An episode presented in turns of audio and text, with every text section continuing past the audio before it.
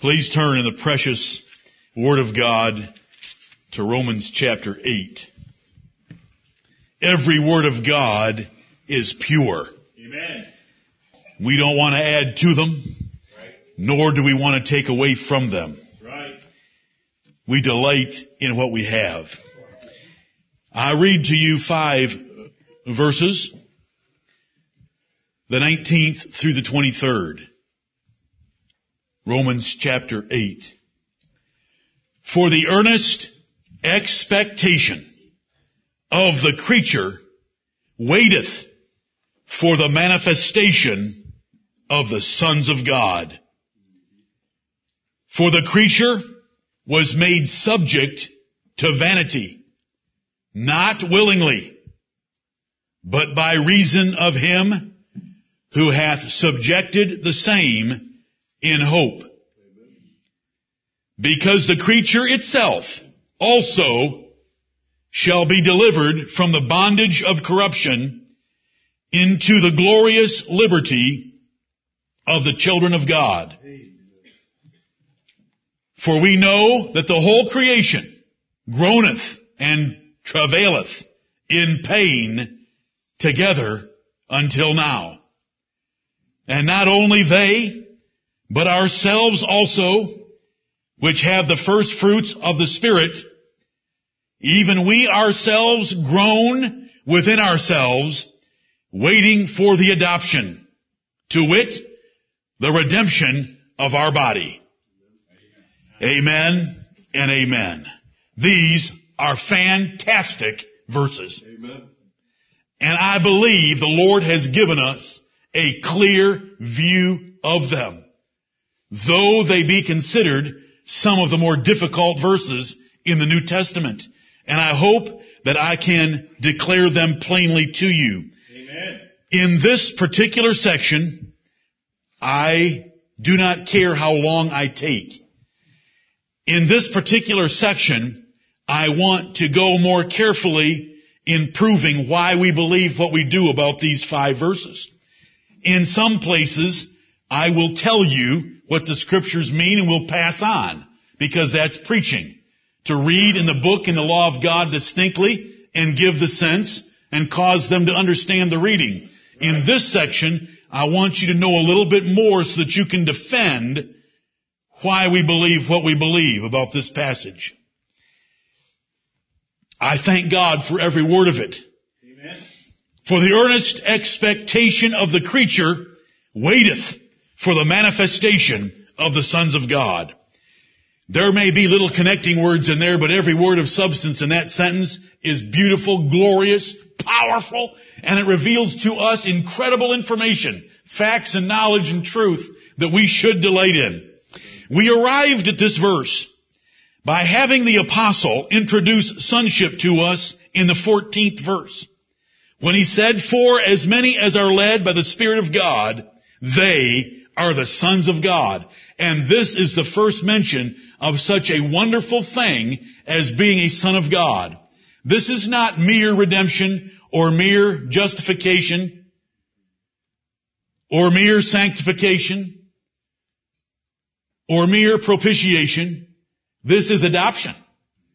This is the highest capstone of our salvation right here. He goes on to explain, because we haven't received the spirit of bondage like they did in the Old Testament to fear, we've received the spirit of adoption whereby we cry, Abba, Father. The Spirit itself beareth witness with our spirit that we are the children of God. And then he moves into an inheritance of something coming in the future. And this is important to understand the 19th verse. Why is the 19th verse there with a coordinating conjunction beginning it in the word for? In 17, we have the logical argument made, and if children, then heirs. If God has adopted us as His children, then we have an inheritance coming from that same being who adopted us, who is our Father. God has an inheritance for us. If children, then heirs. Heirs of God, because we're the sons of God, that means we have to be, by necessity, the heirs of God and whatever he owns. Joint heirs with Christ because Christ is also a son of God with an inheritance. If so be that we suffer with him, that we may be also glorified together. Jesus Christ is our joint heir, or we are joint heirs with Jesus Christ of God and the inheritance of his estate, which is decent. I speak as a fool to get your attention. If so be that we suffer with him, which the Romans were, we shall be glorified together with him. Jesus Christ is crowned and glorified at the right hand of God, and we will be crowned and glorified at the right hand of God as well. I preached that to you when we covered those verses. So there in verse 17, we have glory mentioned. Glorified together with Christ. Then verse 18 from last Sunday. For I reckon that the sufferings of this present time are not worthy to be compared with the glory which shall be revealed in us.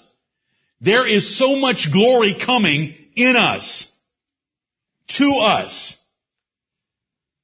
through us, involving us, that any suffering that a person can go through in this present time is not worthy to be compared to it. Whether it's the suffering of self-denial or whether it's the suffering of martyrdom.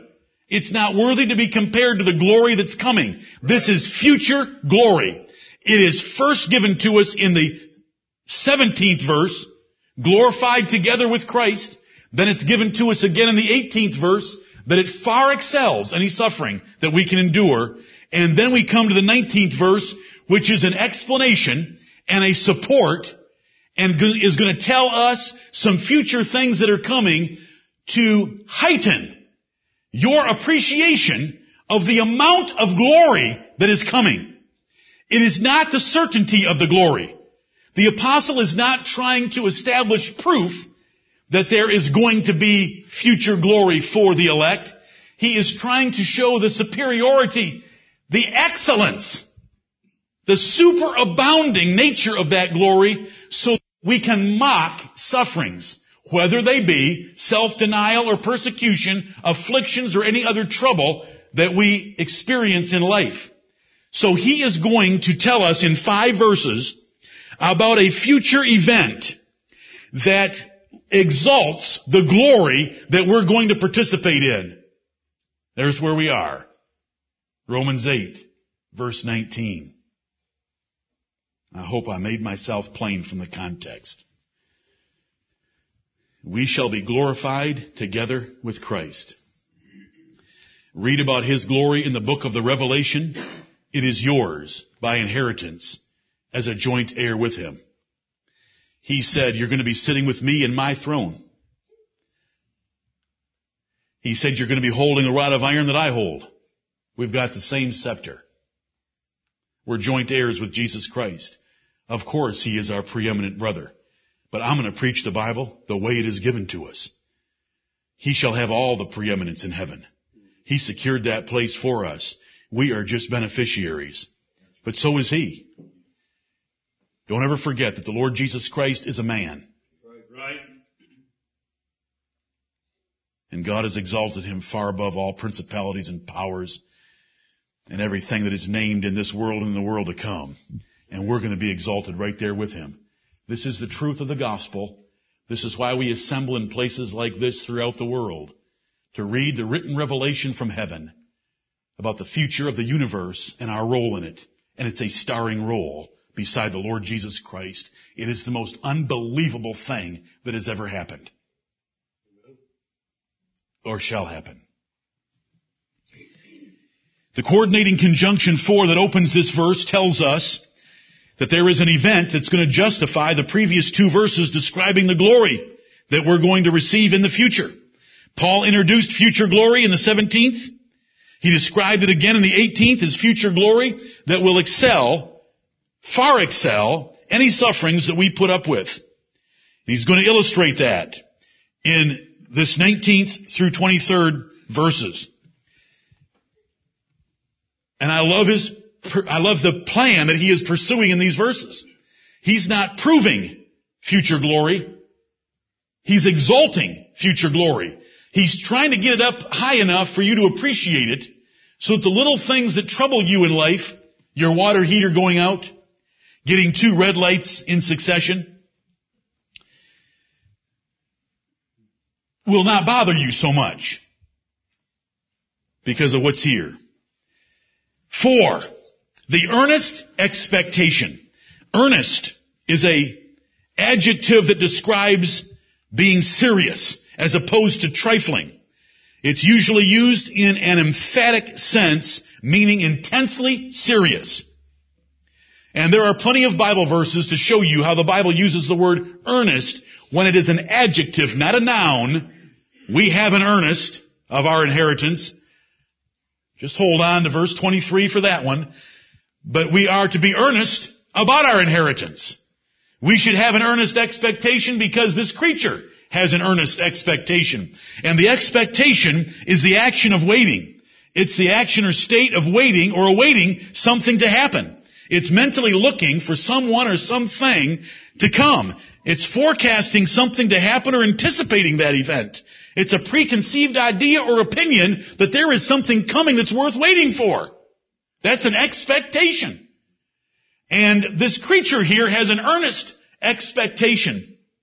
This combination Paul used in Philippians 1.20 when he said that it will be according to my earnest expectation and he's describing Jesus Christ defending him and delivering him while he's in prison.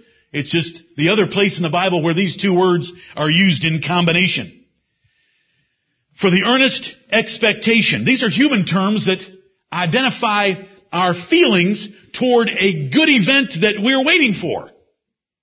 That we expect to happen, but it hasn't happened yet. And we are seriously, intensely serious, waiting for it. These are human terms. And they cause a little bit of confusion as people enter into the 19th verse. Because they are human emotions and a human thing. A human action of fervently waiting for something that they mentally know is going to happen. And because of that, it throws some off track. The reason it throws them off track is we have a personification in this verse, or a collective noun, and I'm going to prove it in a moment, in the creature. The creature is singular because it's collective for all creatures within a category. It's a personification of what is described in verse 22 as the whole creation. Now I've just taught the men by the coordinating providence of God about some figures of speech and personification is when personal attributes, things that describe a person are used to describe an abstract or material thing. We use personifications when we speak of Mother Nature. You know, a storm is bursting outside your house and someone says, Mother Nature is very angry. Well, you know, that's kind of pagan, but it's, it's a personification of the force of nature that God's behind. A person could say that, and they're not an idolater, they're just kind of misguided. I just love to hear the Lord whispering when it's thundering outside my house. Right. But we, we use this in our nation, Mother Nature. Father Time, Uncle Sam, Lady Liberty. Liberty isn't a lady. Uh, liberty isn't a lady holding a balance in her hand. Or a torch. That's just personifying liberty in our nation so that as immigrants came here from Europe, they would see that symbol given to us by France of our nation. Uncle Sam. There's no uncle named Sam. It's just U.S. for United States and Uncle Sam wears red, white, and blue and he wants you. And so we embody our government, especially in times of military action, with this person named Uncle Sam. Or we have this black cloaked guy with a sickle named Father Time. This is a personification. It's called the creature. Right. And this creature has an earnest expectation, which makes it sound very human.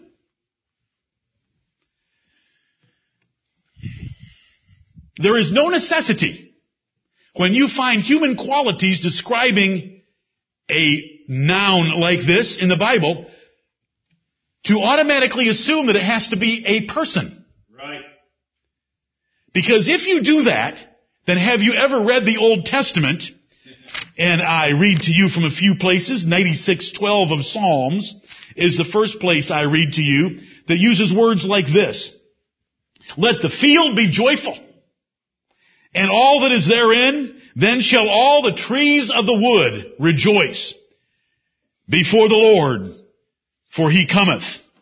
Or, we can go to Psalm 65 and verse 12, and it sounds like this. They drop upon the pastures of the wilderness, and the little hills rejoice on every side. Can you see the little hills rejoicing? The pastures are clothed with flocks, the valleys also are covered over with corn. They shout for joy. They also sing. Or, Isaiah 55 and 12, and this is the last one I'll read, and there are so many of them, they cannot be listed easily. Isaiah 55 and 12, for ye shall go out with joy and be led forth with peace. The mountains and the hills shall break forth before you into singing, and all the trees of the field shall clap their hands. That is personifying elements of an agricultural community of fields and little hills and flocks and herds and trees singing, rejoicing, and clapping their hands. Here we have the creature with an earnest expectation. And we need now to answer the question, what is the creature? And here's where we must spend some time. This is the issue. What is the creature? Some say it's the fallen angels. I'm trying to figure out recently, is it more foolish to think that we came from baboons or to think that this is the fallen angels? Except I'm speaking about two different categories of men, but they all worship the same thing. Human understanding. Some say it's the good angels. Some say it's the Jews. Some say it's the Gentiles. Some say it's all humanity. Some say it's the regenerate converted elect. Some say it is the material universe. What do we say? We must answer that from the Bible. Right. This word is said by commentators to be the most difficult word in the New Testament. So I will spend some time with it right now. I do not know why they say that. And in my, I trust, humble innocence, it's because we're little babes and the Lord has just made it so plain to us, we can't understand why everyone else can't see it. The Bible says in Proverbs chapter 8, it is all plain to him that understandeth. And this is one thing that's pretty plain. If I may give credit to one commentator, and I don't preach to you from commentaries, but last night before I went to bed, I pulled one off my shelf, and my wife knows I was punching the air for a Presbyterian. I don't do that very often. Charles Hodge. Charles Hodge attacks this passage just like he ought to.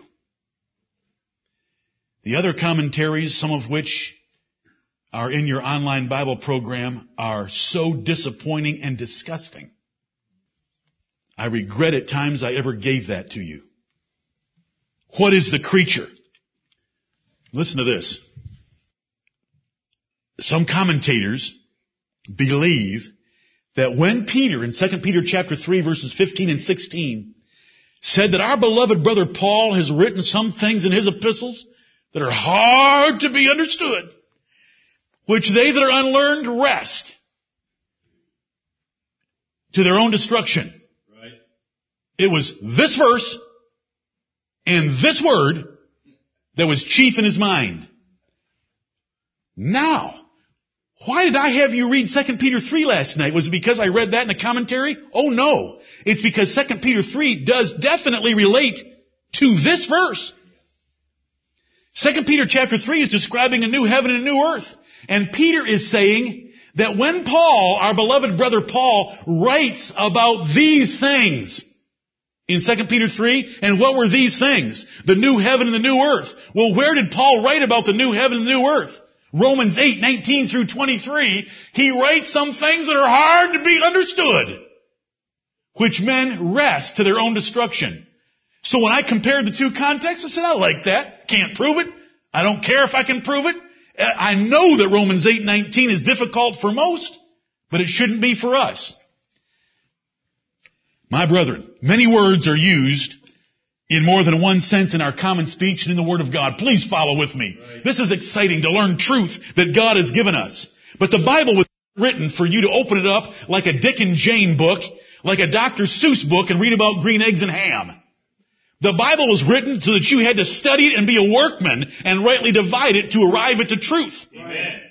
It is written to hang men. It is written to confuse men. It is no different than the parables were given by our Lord to hide things from them and to reveal it to His apostles. And if we will be humble, and if we will come before God's Word with humility saying, I cannot see it, I am a little child, Solomon, 1 Kings 3, I am a babe, Matthew chapter 11, verses 25 and 26, He'll show us things. He's about to show us this. What is, what is the word board? B-O-A-R-D. What is a board? I want to make a point with you.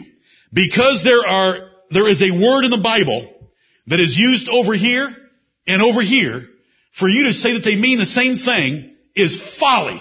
Right. And it angers me.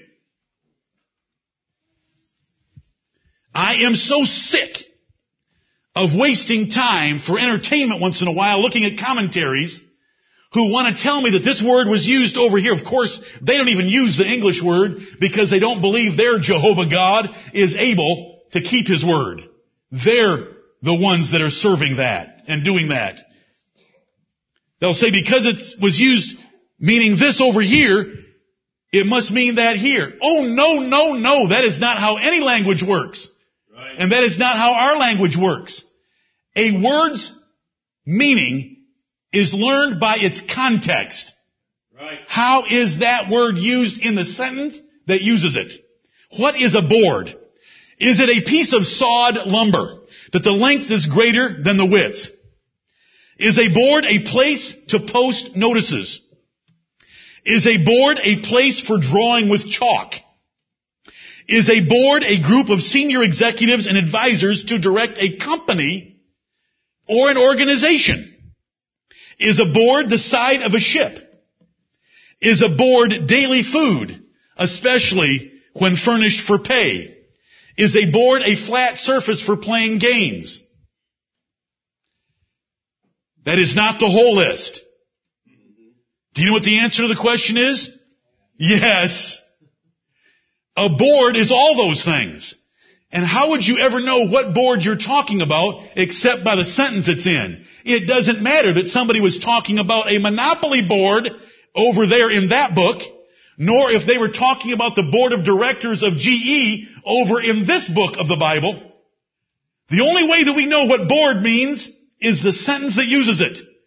And we learn that in about the third grade when you're terrified in a and you want a little bit more time and you say, would you please use that in a sentence? That's how you find out what the word is. Now if I just said spell board, how do you know whether I'm referring to board as carnally minded hearers are right now, that is spelled B-O-R-E-D, or whether I'm referring to food that is provided for someone in lieu of pay. When it's B-O-A-R-D, you say, would you please use it in a sentence? And the teacher says, you were bored during math. And you would know how to spell the word. Right. All of that is to tell you that when we find the creature, We don't care how it's used elsewhere. It's used in all sorts of ways, about as many as there are definitions for bored. We want to know how it's used right here. Right. And that is how we rightly divide the word of truth. Amen. We don't mingle it all together and say, well, it's the word creature. So, creature over here, let's scrape that in here. That's what it must mean. No. We rightly divide it by finding how it's used in its context.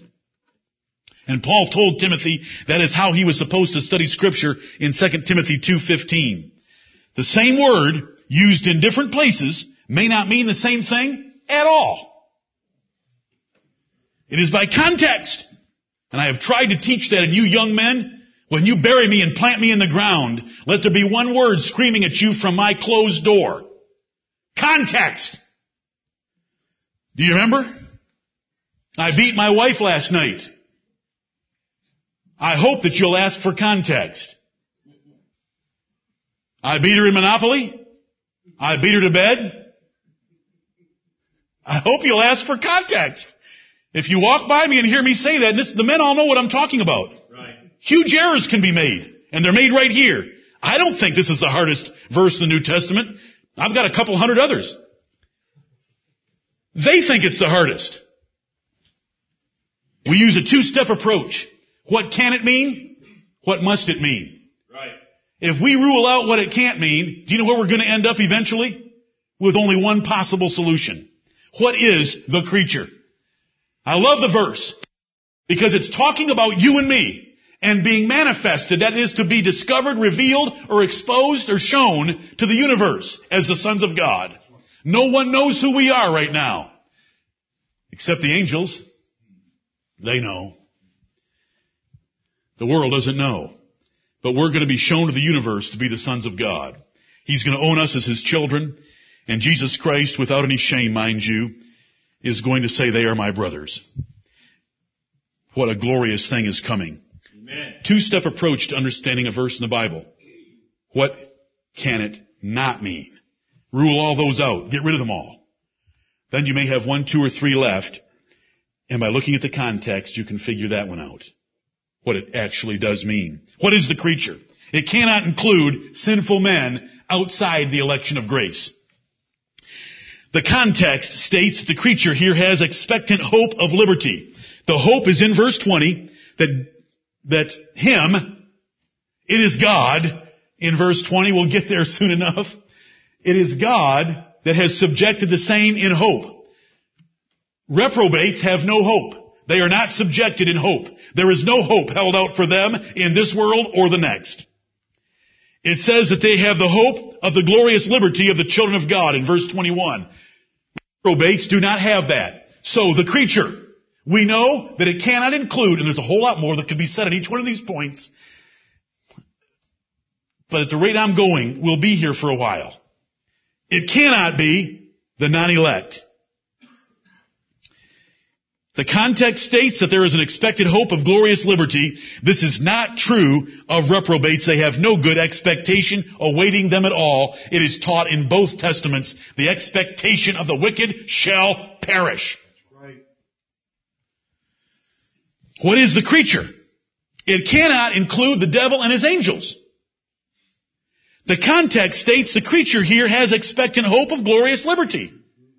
The devil has no expectant hope of glorious liberty. The devil and his angels are awaiting an event, but it is not their expectant hope. It is their expected punishment. They met the Lord Jesus Christ with words such as, Art thou come to torment us before the time? They know their future. It cannot be the devil and his angels. They are reserved to eternal torment with no good expectation awaiting them. Plenty of verses to teach that. If you doubt any of these, ask me afterwards. We are doing Bible study together. What is the creature? It is essential for us to identify the creature to understand this passage. It cannot include the elect and holy angels of God.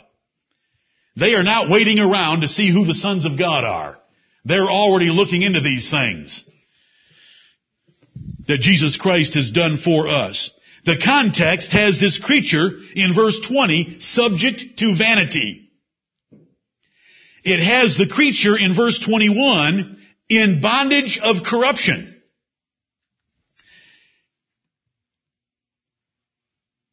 It has the creature in verse 22 in pain. Sorry. God's angels are not subject to vanity, in the bondage of corruption, or subject to pain. They are in the presence of God, rejoicing in His presence and doing His commandments. I hope you don't need a string of verses for that, although it's in my outline. I used to be worried about the number of pages in an outline for a book of the Bible. Then I got worried about the number of pages in an outline for a chapter. And now I've got trouble with the number of pages per verse. But I love Romans 8. I don't care if I die in this chapter. It'd be a great place to die. Romans chapter 8. But Gerald told me a long time ago he hopes he lives long enough for me to finish the book of Romans. Now he told me that after the first five sermons we only covered two verses. I say that not to be foolish, but to just to get you to relax. Give me a few more minutes. What is the creature? I'm so excited. It is not wicked men. It is not wicked angels. It is not good angels. Absolutely cannot be. Context tells us so. Right. What is the creature? It cannot include or be the Gentiles or the Jews distinct from the other half of the population. That isn't the context in this passage. The apostle has argued before this chapter and after this chapter with these words. For there is no difference.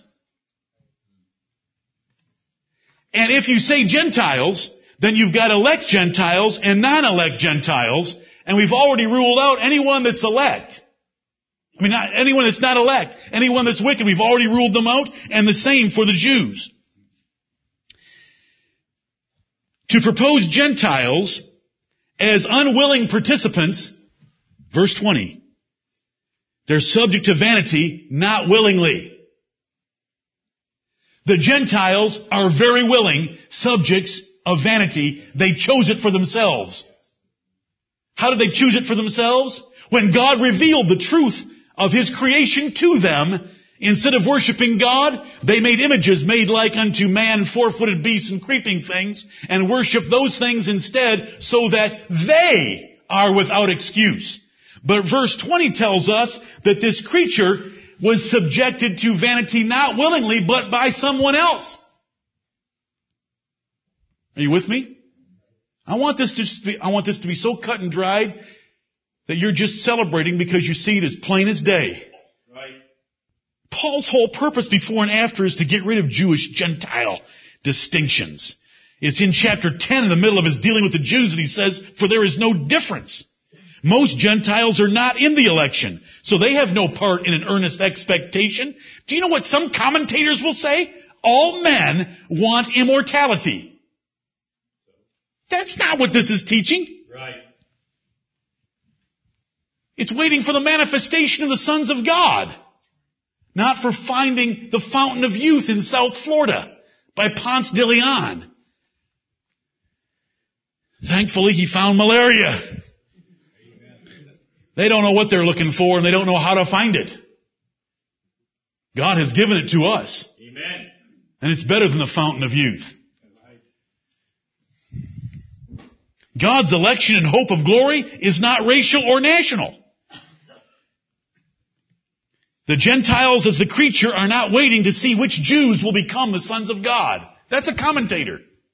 The creature are the Gentiles waiting to see how many of the Jews are going to accept Jesus as their Savior to become the sons of God. It's disgraceful and shameful that such thoughts would ever originate in a thinking man. The Gentiles could not care less about Jews being God's sons. They despise them for what they are. Jews. They're a byword in the earth. Have been for several thousand years. Shall be. It's not Gentiles or Jews. There's no distinction there between a national group or a racial group of one wondering about the other if they're going to be the sons of God. That's not taught anywhere in the Bible. That doesn't match the context.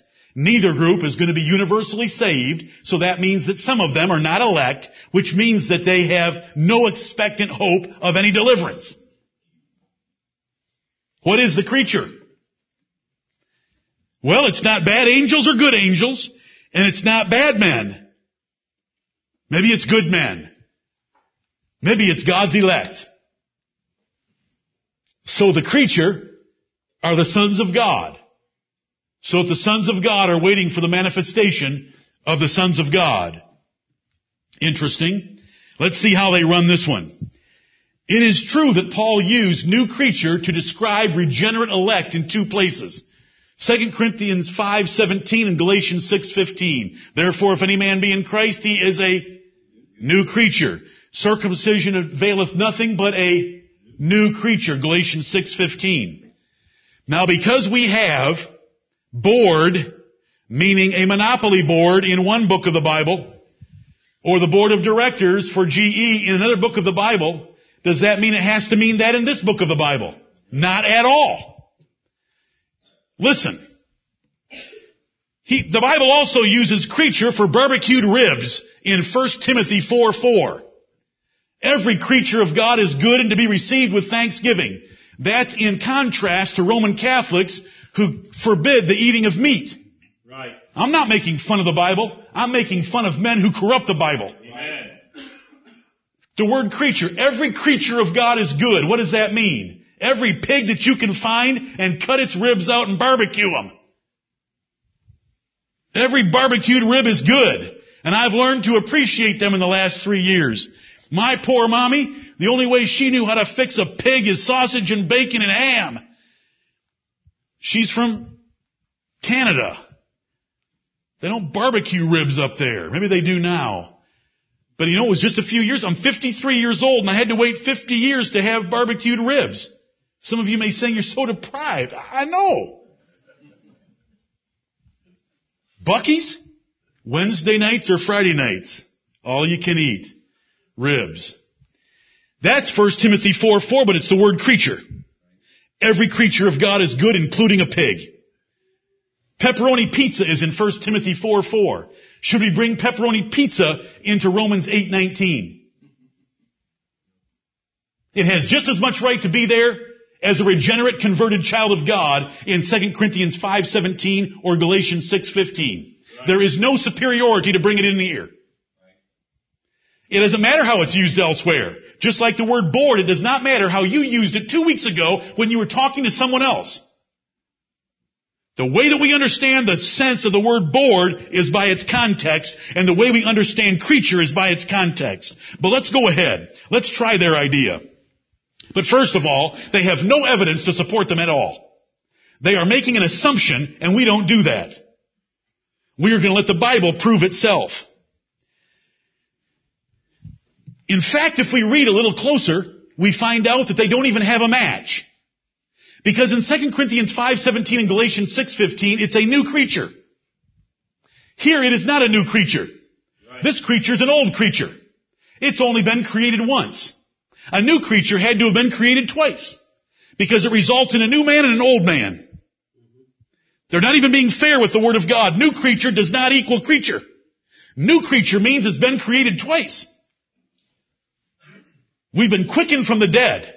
Right. We've been regenerated. Do you know what re means? We've been born again. Do you know what again means? It means that that is a very different thing over here called a new creature as opposed to the creature. If we run with this simplistic naivety, we have sons of God waiting for the sons of God. When Paul wanted to describe our waiting, he uses no such confusing double talk. Look at verse 23. In verse 23, does he have the sons of God waiting for the sons of God? And not only they. That is a third party, third person. And not only they, but ourselves also, which have the first fruits of the Spirit, even we ourselves, separate from they, within ourselves, even we. We've got two different groups of people here, not the same group.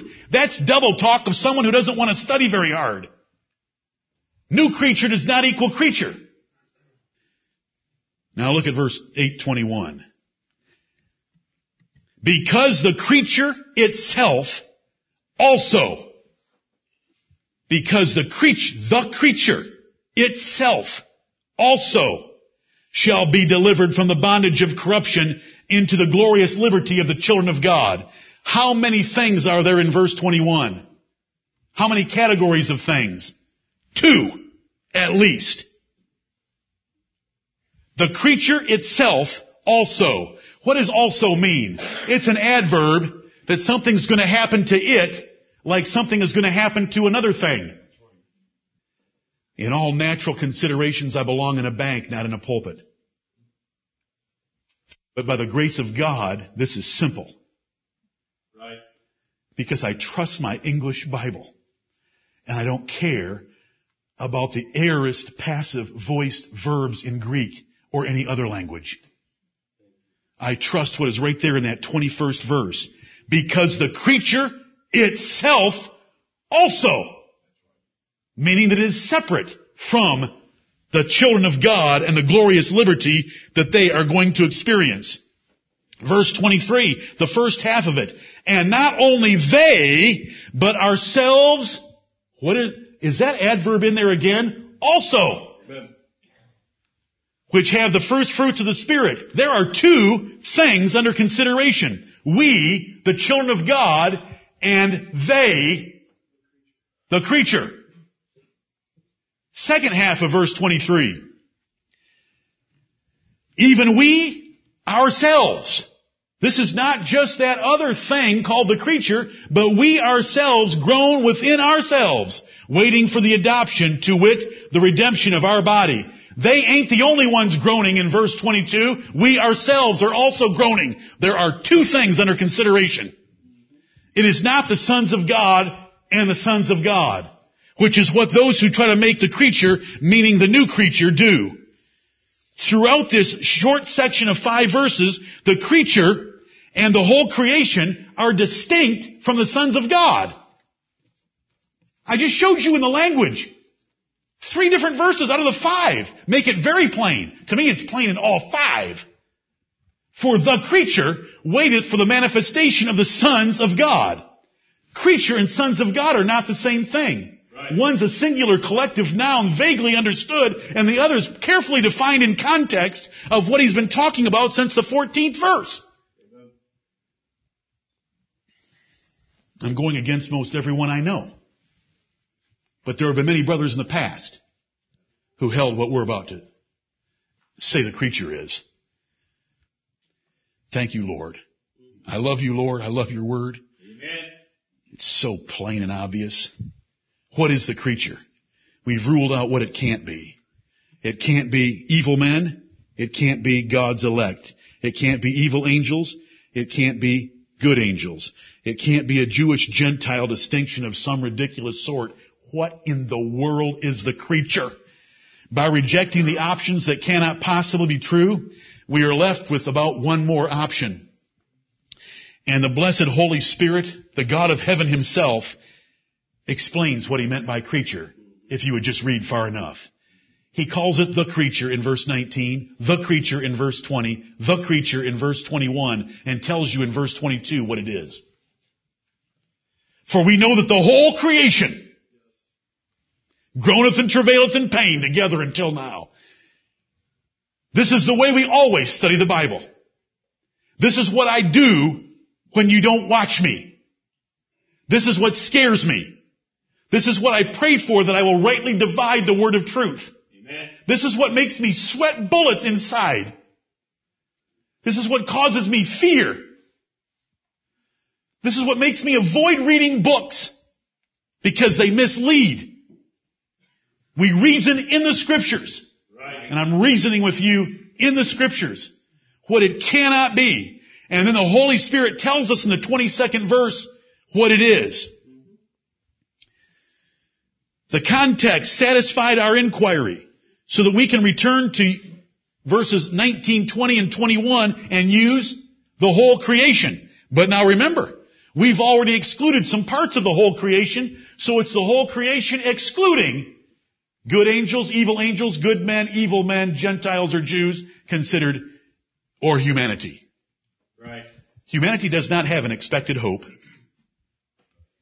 They may be groaning and travailing because of their foolishness, but they don't fit in this passage. Right. And we've already proven that, and I hope well enough that you're totally satisfied with it. The point is so clear that you're supposed to know something in verse 22. For we know that the whole creation groaneth and travaileth in pain together until now, and that this particular part of creation, called the whole creation here, because it's obvious the things that aren't included, you say, well, you're making an assumption on me. Okay, let's go back and work on something from Psalm 8. When Psalm 8 says, thou hast put all things under his feet, what does it mean? Does it mean that all things are under his feet? Or do we understand from 1 Corinthians 15 that God is not under the feet even of the Lord Jesus Christ? Is that how we compare scripture with scripture? Right. Yep. So when it says whole creation, we've already ruled out what it can include. Is there anything left? When we get rid of bad angels, good angels, bad men, good men, humanity, Gentiles and Jews, is there anything left? Let's see if we can make a short list. Dirt. Is dirt left? Are dandelions left? Is the sun left? Are pigs left? Are wild hyenas left? Are clouds left? Are tsunamis left? Are floods left? Is rust left? Is corruption left? Is decay? Trees? Sea? Land? Moon? Earth? Rainforests? Robins? Worms? Is there a lot of things left? Oh yeah. Good. So we have a whole creation mm-hmm. that is left. You know, if we had read Romans carefully, we'd have already understood it. Because Paul introduced us to this subject in Romans chapter 1 and verse 20 when he said, For the invisible things of him from the creation of the world are clearly seen. What things is he referring to? The sun, the moon, and the stars. Psalm 19. They are without excuse because the creation reveals God. And verse 25, who changed the truth of God into a lie and worshiped and served the creature more than the creator. Now why don't they want to run new creature into Romans 125? David Taylor, my dear friend of many years, why don't they run new creature into Romans 125? Who worshiped and served the creature more than the creator?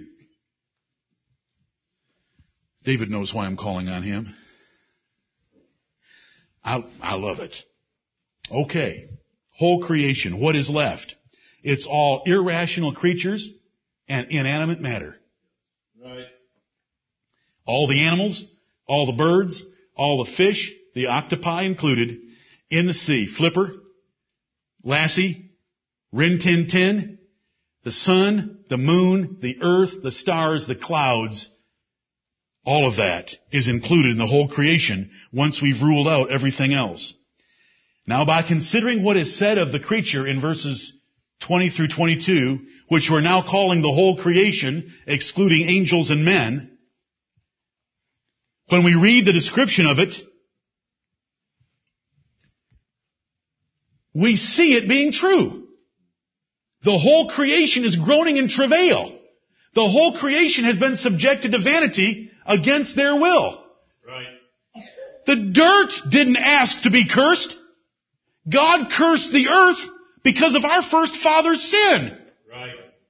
in Genesis chapter 3. Thorns and thistles. Do you think they existed in Eden? You don't know the God I worship. There were no thorns and thistles in Eden. There was every tree that was desirable to eat good fruit from. Do you think that they're actually burnishing the brass in heaven? Do you think that they're polishing the gold? That the street sweepers at night come out and buff the gold so that it shines like transparent glass that you read about? Do you think that? There wasn't even rain in Eden because God would never rain on a picnic or a parade until we asked for it by sinning against our Father in heaven. A mist went up that watered the whole earth. There was no tsunami.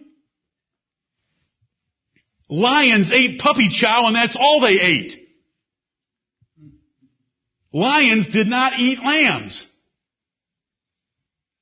The plants of the earth were the food of all the creation. The Bible doesn't tell us that Noah took two lions on board and 60 extra dogs.